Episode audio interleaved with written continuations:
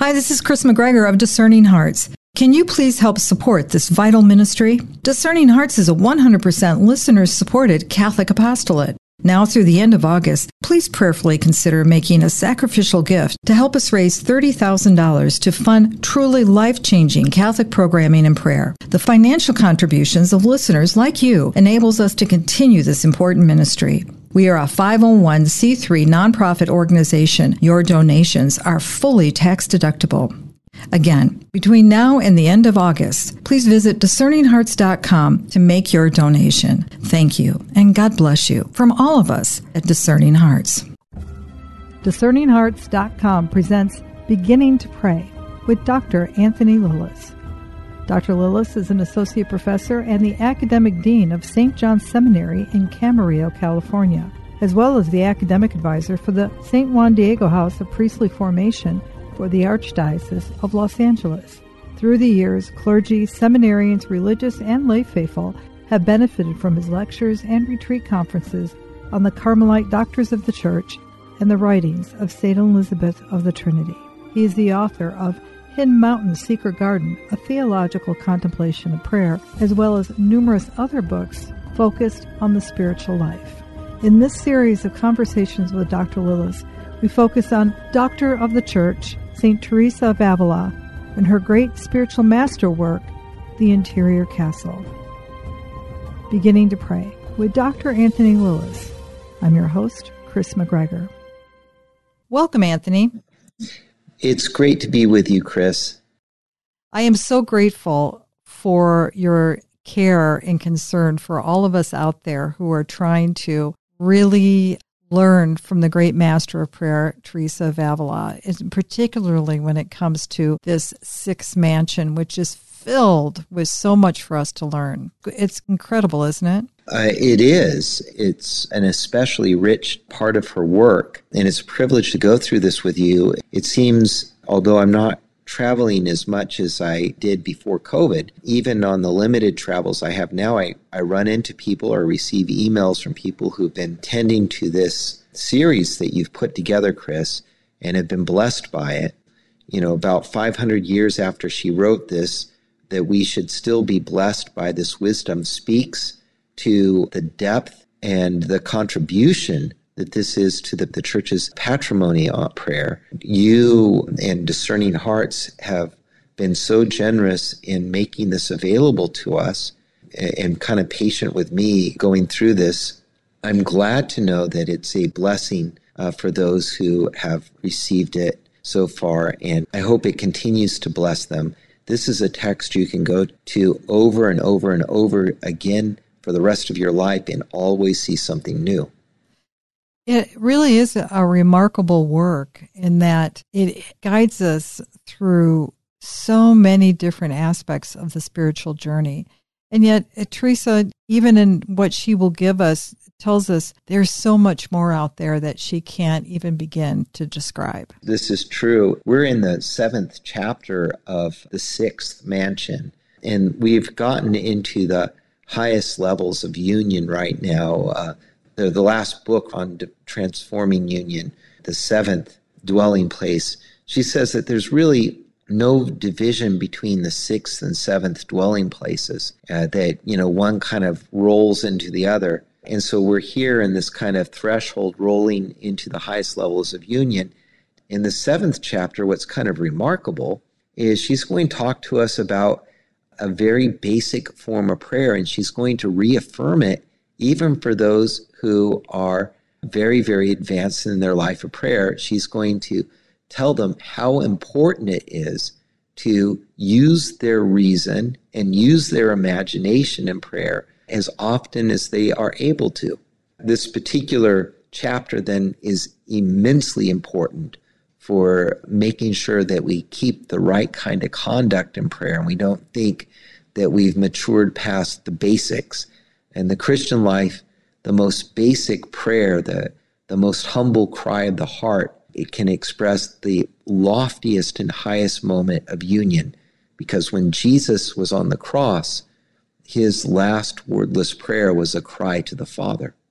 Is it wrong for me to experience in reading this chapter, Anthony, Teresa, you know, okay, let's use our imagination. I mean, she's walking along the road with you and she'll turn and kind of hold up the finger, you know, as she's speaking to you, you know, almost saying, but be humble, you know, be contrite, do not get self pumped up. You're still a great danger, even at this state, for those who may feel they've attained it, of collapsing under the weight of their own pride. That's true. And so, yeah, that image of her holding up the fingers is very good, you know, kind of like well, one more point, you know. Uh, remember in chapter six, she talked about uh, she had returned to the image of the, the butterfly. Mm-hmm. And her reason for returning to that image of the butterfly was that uh, the soul is taking flights now. It's subject to different kinds of, of rapture where it goes completely outside itself and it's all suspended. And so it, it attains these kind of psychic states that are very lofty. It is easy to presume when you begin this kind of prayer that now you don't need to go back to earlier forms of prayer that were more humble. And it's, it's simply not the way the Lord works. Progress in the spiritual life and progress of prayer isn't measured by the attainment of psychic states. There are a lot of psychic states that you'll experience and go through. But ultimately, it's not the attainment of a psychic state, but instead, it's the attainment of love that is the measure of a soul. And she holds this rule so firm that she will continue to insist on it even in the highest levels of union. There's such a, a blessing in her teachings to us, too, where she is always referring to the example of saints. You know, I'm I'm thinking of that fifth section in this particular chapter where she recalls and anchors her teachings on Saint Paul and the Magdalene, as she calls her. Mm, yes, that's right. She sees what she's advising us is in concert with, you know, the whole patrimony that she knows and, and has received herself. And, and so she doesn't really see herself as offering something new that nobody's ever said before. She sees herself as passing on what she herself received. And again, her references to uh, the Magdalene and so forth, she's kind of bearing out. Well, one of the things that happens that's the curious thing is you attain the psychic states. The, the question that she wants us to come back to, and that the St. Paul and the Magdalene are so aware of, is you've attained this lofty state. Where is Jesus? Where is his sacred humanity? It's his sacred humanity that we're able to obtain through the power of our reason and by faith see divinity. Uh, and so she wants us to keep rooted in the humble humanity of Jesus, Jesus who did not deem equality with God something to be grasped at, but rather emptied himself, taking the form of a slave. Our Christian prayer has that same pattern. These reflections uh, must have been a regular martyrdom for uh, St. Peter and for the Magdalene, because as their love was so great and they received so many favors and had learned to understand the greatness and majesty of God, they would find them terribly hard to bear and must have been moved with the deepest emotion. And what, what she's getting at there, as you move forward in your love of God, if your psychic state, uh, whatever it might be, has moved you to a deeper love of God, you're grateful for the wonderful gift of the prayer. I mean, those kinds of experiences are wonderful things. But the two things that happen is your love for God grows. You become aware of his greatness on the one hand, uh, the immensity of his goodness, you're, and you're overwhelmed by it. And, and this is part of what kind of inclines you to these very lofty states as you see the greatness of the Lord and it expands your soul into a kind of greatness, of state that is beyond itself. And at the same time that that happens, you are completely aware of your unworthiness. It's a paradox. You are aware of your unworthiness and you're aware of the greatness of the Lord at the same time. Uh, and Mary Magdalene lived in that paradox, and it's the same paradox that Teresa of Avila is inviting us to go into as she unfolds this chapter. Uh, she kind of begins this whole chapter with a reflection of, you know, somebody's attained these high rapturous states and so forth, where they've gone so high and so far in. maybe now they're at a stage where they don't need to weep for their sins anymore, or where fear of the Lord is something that's not there at all. Uh, and she says, This would be a great mistake. For the more they receive from God, the greater grows the sorrow for sin. I believe myself that this will never leave us until we reach that place where nothing can cause us affliction. And that means, first and foremost, heaven. Uh, when we're in heaven, there's no more affliction. In this life, there are moments that are anticipate that when we're in transforming union. There's something analogous to this state, but really throughout this life, there are afflictions that we will undergo. And so, weeping for our sins, being aware of what we've done in light of the greatness of God's love, is something that remains important for us. It's like the byproduct, or the, the more you see the immensity of God's mercy, the more you see the tragedy of sin. If in your own life right now, you, the tragedy of sin doesn't really move you, then you really need to question, you know, where you're at with the mercy of God. Mercy is love in the face of misery. And so to understand how much God loves us, we need to kind of accept the misery of our hearts and the absence of love that ought to be there that's not there. The Lord shows you that. He's not trying to beat you up or shame you or make you feel bad about who you are. He only shows you it so that you can see how much deeper and more immense His mercy is. And that, that moves you with, gratitude, but it also moves you with tear because the tragedy is there.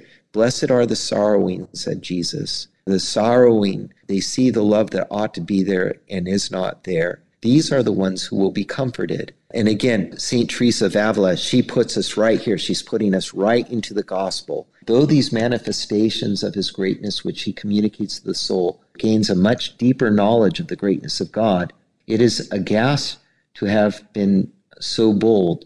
It weeps for its lack of reverence, its foolish mistakes in the past seem to it to have been so gross that they cannot stop grieving when it remembers that it forsook so great a majesty for things so base. And anyway, so that's kind of the description of what's going on here. And it's what she's trying to illustrate with St. Paul, St. Mary Magdalene is that the more you know the love of God, the more you realize the tragedy of sin. The more you accept the tragedy of sin by faith, the more you realize how immense God's mercy is. Uh, Anthony, can there be a danger sometimes that maybe in today's world, and maybe it was true back in Teresa's time, I'm not sure, but there are those who would say, well, don't look at your sinfulness too deep, or that you don't want to be too harsh. I mean, I've heard people uh, give commentary on Teresa that in almost a dismissive way to say, well, she was speaking of the, a time in the 1500s medieval era where this kind of vernacular was being spoken and she didn't really mean to look at yourself so harshly. Mm. Have you heard that as well? Well, sure. This requires just a little bit of catechesis, and she provided some of that in order to explore the observation. Did she really mean, do we find in Teresa the teaching that you shouldn't look at your sin too deeply? And mm-hmm. the answer is no. But she does talk about a kind of sorrowing that is not healthy. And so in the last chapter, chapter six, she talked about those who weep too much over their, their sins, and not out of love for the Lord, but because they're, they're depressed. They have a bad humor, she says. They're suffering from depression. When you weep out of depression, it doesn't strengthen your spirit, it just makes your depression worse. It weakens you. And so she's not talking about indulging in self pity or being indulgent with melancholy. There is a kind of an unhealthy attitude that we can have where we're poor me, poor me, poor me all the time. It's not fastened in the love of God. It's not a realization of what we've done in light of God's love for us and seeing how much greater God's love is than the things we've done wrong. It's rather simply indulging and beating ourselves up because we're bad people. And we're doing it because we have a psychological humor called melancholy or depression or something like that. We have a weakness of our nature We're instead of standing against, we're letting it carry us away. We're letting our sorrows overcome us. And she no way ever believes that you should let your sorrow overcome you. The healthy sorrow that you have in prayer when you weep over your sin actually sees your sin even more deeply. Uh, you're not using your sin to indulge in self pity or beat yourself up or uh, so that you can enjoy your melancholy more. You are being brought to an awareness of your sin that allows you to see the immensity of God's love. And it's the vistas, the greatness of God's love, as that fills your soul, that your will begins to conform to God's will.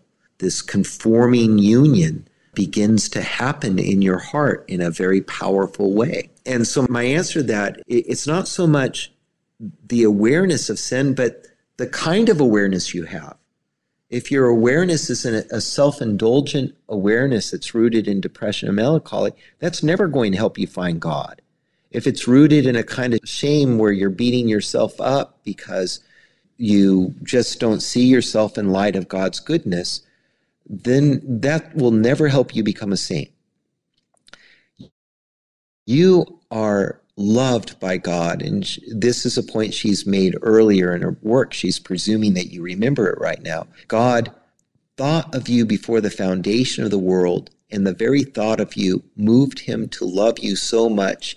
He decided to bring you into existence outside his thought, to give you your own existence beyond him, so that he could behold you for who you are in yourself with your own freedom. And why did he do that? Because the thought of you is beautiful and good and delights his heart. And when you uh, live in accord with that great purpose for which you were created to delight the heart of God through your beauty, through being who you are, well, then sin is always a betrayal of that. It's a betrayal of that love. And what's amazing is the immensity of God's love. He issues you into existence out of sheer love. He sees your betrayal. He knows it's coming before you do it. And he continues to love you anyway, holding you into existence right now and loves you so much that he wants to overcome that betrayal, that tragedy with a happy ending, with a love that will last forever and ever. If we don't see the tragedy, we can't see the happy ending. Only somebody who looks at the tragedy with the love of God can ever truly understand it. And only somebody totally caught up in the love of God, who sees Him present to them in their miseries, in the places where He seems most absent. Only that person fully is able to rejoice, be jubilant over how much God loves them. And all of this was in chapter six. In chapter six, we talked about jubilation. Here, she's talking about the proper place of holy fear and, and sorrow in a soul that is jubilant over the love of God. That no matter how high we go, where we stay humble about our brokenness, because it's in our brokenness and weakness that the power of God reaches its perfection and that his mercy is revealed not only for ourselves, but for others. And she wants us to live in that difficult paradox. Again, she believes Mary Magdalene lived in this paradox too. All we need to do is trust in Him. We'll return to Beginning to Pray with Dr. Anthony Lilles in just a moment. Did you know that Discerning Hearts has a free app in which you can find all your favorite Discerning Hearts programming? Father Timothy Gallagher, Dr. Anthony Lilles, Deacon James Keating, Mike Aquilina, Dr. Matthew Bunson, and so many more are found on the Discerning Hearts free app. Did you also know that you can stream Discerning Hearts programming on numerous streaming platforms such as Apple Podcasts, Google Play, iHeartRadio, Pandora, Spotify, Stitcher, TuneIn, and so many more? And did you know that Discerning Hearts also has the YouTube page? Be sure to check out all these different places where you can find Discerning Hearts.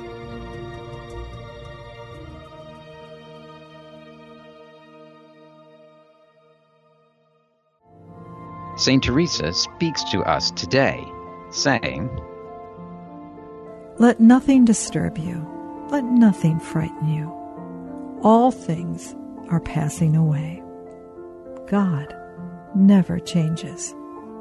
Patience obtains all things. Whoever has God lacks nothing. God alone suffices.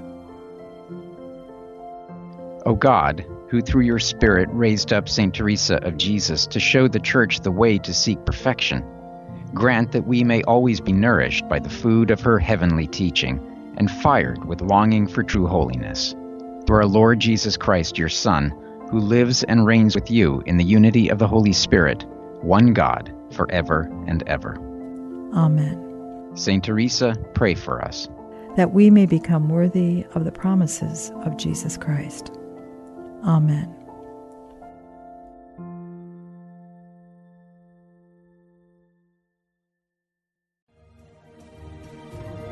Hello, my name is Deacon Omar Gutierrez, and I want to ask you to support Discerning Hearts in a special way. We, Chris McGregor, the board, and I all know that not everyone listening can help financially.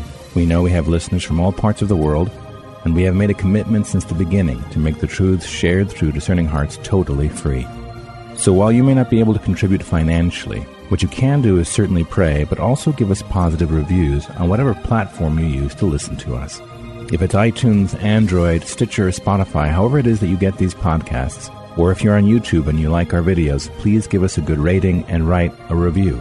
The more good ratings and reviews we get, the higher our profile and the more listeners will discover us, listeners who may have the means to contribute in the future.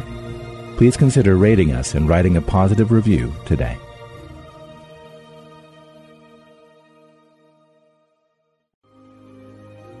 We now return to Beginning to Pray with Dr. Anthony Lilles.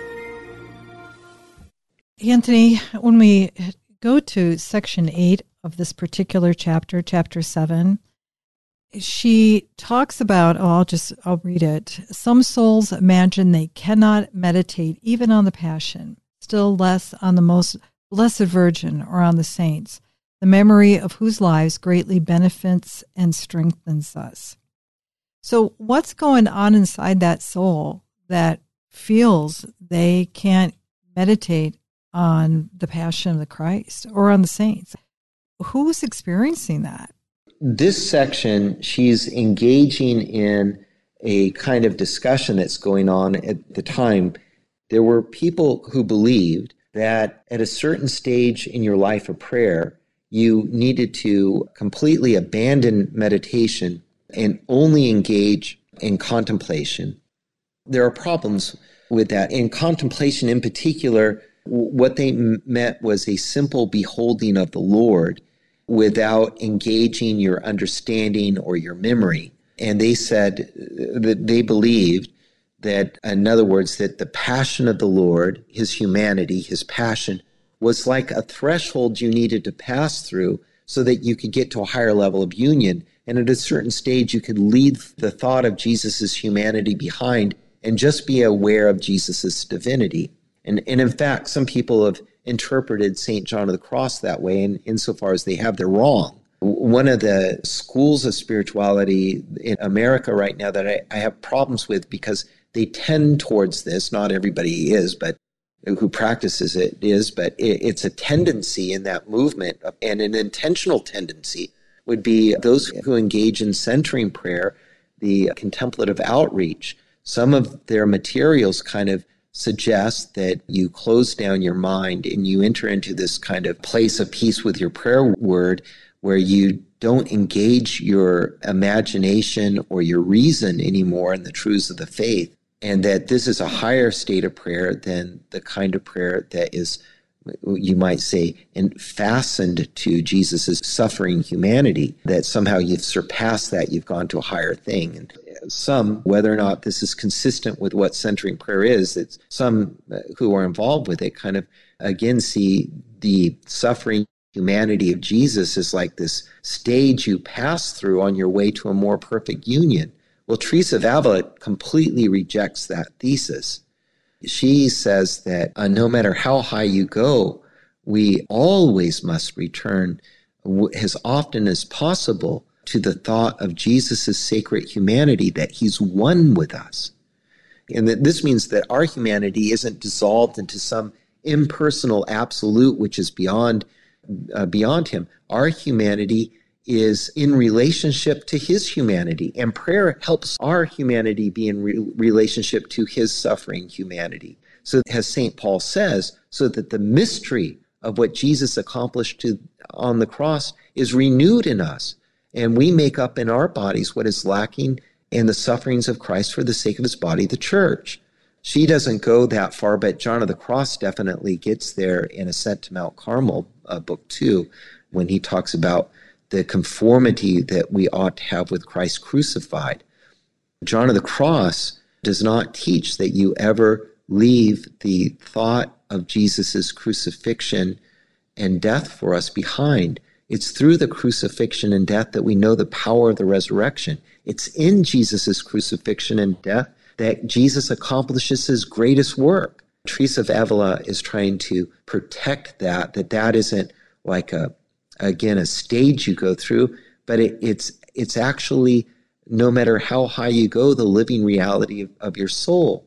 Now, she does say, while you're thinking about our Lord and his sacred humanity and all the different things that happened in the gospel, and you're moving your imagination from point to point, and you're seeing the scenes with, and you're thinking about what Jesus said and what he did, and you're putting that all together. She says, sometimes as you do that, all of a sudden you're overcome with an awareness of the greatness of what Jesus has done, what's being communicated in the gospel, what your imagination touched upon. And it's like everything's suspended because all you want to do is repay love for love. You see the greatness of love. And in that moment, it's really hard for you to keep on going to meditation. In fact, it would be harmful for you. The purpose of the meditation was to lead you to that moment of love. And so let uh, that moment wash through you, kind of own it, possess it let it be. But she also teaches that that's going to pass. And when it does, you need to return to intentionally, with your will, choosing to think about Jesus and his sacred humanity and what he did and suffered for us, to give thanks to God for the price he paid to redeem us. And so for her, she doesn't really view the moments where it's difficult to pray because you're overcome by the love of God as this thing that is better than meditation. She sees meditation and that moment of contemplation as kind of mutually going together. It's like a dance uh, that happens. John the Cross also teaches there does come moments where a soul that's in the state a state of grace uh, that has lived a faithful life and has been engaged in prayer is otherwise the person's healthy psychologically healthy all of a sudden it, the ability to use your intellect and your imagination in prayer the same way you were before. It's like you're not able to. All you want to do is sit in silence before the wonder of who Jesus is and what he's done for you. You're silenced by it. Well, I, I think that's very similar to what Teresa of Avila says. And, and John of the Cross, Teresa of Avila both say that, you know, what God accomplishes in that powerlessness of soul when your own activities, as it were, suspended by God, is far more than we can accomplish by our own efforts. But both John and Teresa also say that no matter how far you go in that kind of prayer, when you are silenced by the love of God, as it were, no matter how far you go, you will need to return to the very humble effort of using your imagination and your reason again and for reasons that are known to Jesus and to Him alone. Uh, we're not pure angels, as Teresa of Avila says, that our humanity is uh, overcome with some ti- titanic effort and we just leave it behind. No, we'll always, you know, our uh, natural power of reason and our imagination, we're going to have to intentionally decide to use in prayer. Even when God begins to lead us into these moments where we're overcome by what he's done for us so much, our minds just can't work anymore. They're, as it were, resting in the immensity of God's love. Uh, and so she uses the terms like prayer of quiet and so forth to explain this kind of experience as it unfolds. And what begins with a prayer in quiet continues now in this kind of conforming union your will is resting in God's will. Uh, but that doesn't preclude the what she's saying in this chapter. It'd be a mistake to stop thinking about Jesus and what he's done for us. We always should be mindful of it and remember it, even if our understanding has a hard time getting around it and our imagination is unable to go any further because it's it's so touched by what's being remembered. Uh, still, though, it's important for us to make the effort to remember it. And what we don't want to do, the final part, you know, that she's kind of saying is some people, and this can occur with people who engage in centering prayer and, and other techniques in prayer, is persevere in this technique of having your mind empty no matter what, no matter how arid it is, God's going to do something good. Well, She's saying, well, no, when things are arid and your love for God is dried up, you're able to use your intellect, you're able to use your memory, you're able to use your imagination. Use your imagination, your memory, your intellect to turn your heart towards what the Father has revealed to us through the humanity of Christ so that the spark of God's love, the fire of his love, can burn in you again. Uh, don't let that fire go out because you are negligent or too passive about what God's doing. Don't let the fire go out because you're so reliant on a kind of apophatic uh, technique where you know you're trying to force some kind of spiritualist experience. We don't rely on techniques. We don't rely on experiences. We rely on faith alone, and our faith is communicated to us, is strengthened by the humanity of the Word made flesh. Amen. We'll continue our conversation on this chapter in our next episode. You've been listening to Beginning to Pray with Dr. Anthony Lilles. To hear and or to download this conversation along with hundreds of other spiritual formation programs, visit discerninghearts.com. There too you will find an audio version of The Interior Castle by St. Teresa of Avila the masterwork in which this series has been based. This has been a production of Discerning Hearts. I'm your host, Kris McGregor. We hope that if this has been helpful for you, that you will first pray for our mission. And if you feel us worthy, consider a charitable donation, which is fully tax deductible to help support our efforts. But most of all, we hope that you will tell a friend about discerninghearts.com and join us next time for Beginning to Pray with Dr. Anthony Lilles.